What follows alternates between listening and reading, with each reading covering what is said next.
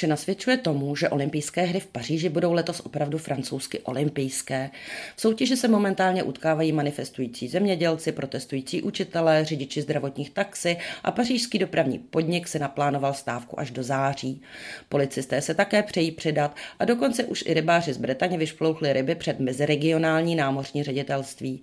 Doufejme, že se nepřidají popeláři jako v loni.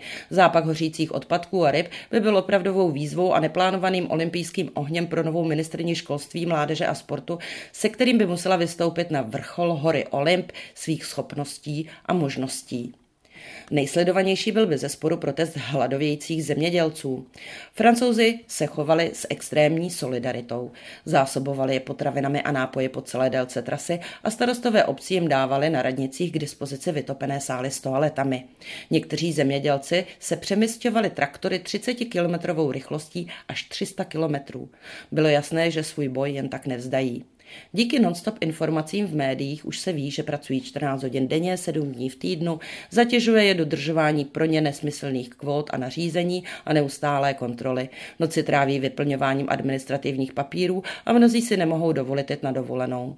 Zemědělec a chovatel 150 kos Nikola z jihu Francie vydělá jen 350 euro za měsíc. Letos měl 6 dní dovolené. Nejdříve tedy odjela s dětmi na tři dny manželka, poté na tři dny on. Někdo přece musel hlídat kozy. Svěřil se také, že když byl s ostatními 78 kolegy ve vazbě, policisté se jim omlouvali a ještě jim upekli palačinky.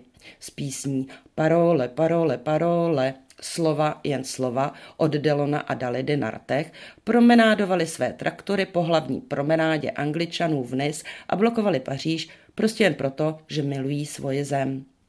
Na ochranu Paříže nasadil ministr vnitra Darmaná 15 tisíc policistů a obrněná vozidla.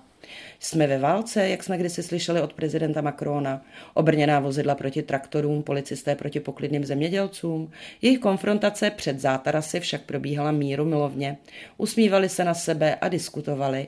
Mají podobné či stejné platy a statisticky stejný počet sebevražd v oboru. Pokud měli policisté podezření, zavelel syndikátní vůdce. Všichni zdvihněte ruce nad hlavu.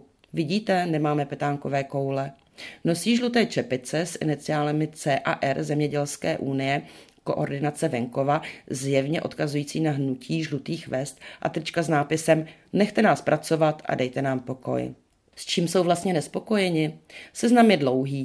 Nejvíce diskutovanou byla zvýšená daň na nesilniční naftu a povinnost ponechat 4% orné půdy ladem na podporu biodiverzity. V žaludku jim leží zákony o zemědělství a potravinách EGalim, které údajně masová distribuce obchází se záměrem snížit vstupní ceny. Na stole je dohoda o volném obchodu mezi Evropskou uní a Mercosurem, stanovující snížení nebo zrušení cel na dovážené potraviny. Jako absurdní vidí neekologický dovoz potravin ze zámoří a import ze zemí EU a krajin, kde nejsou stejné normy. Ve svém projevu uvádí prezident Macron. Podařilo se nám zahájit práci na hloubkové revizi logiky a evropského přístupu. Umožní nám přijmout zjednodušující opatření na evropské úrovni a iniciovat změny softwaru, ve kterém žijeme.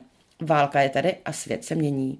Má pravdu levicový Jean-Luc Mélenchon, když konstatuje, nepotřebujeme malá opatření, potřebujeme hlubokou transformaci zemědělství? Traktory už nebrázdí silnice, ale jak dlouho. Syndikáty a mladí zemědělci prohlašují, že se hnutí jen transformuje do nové formy mobilizace.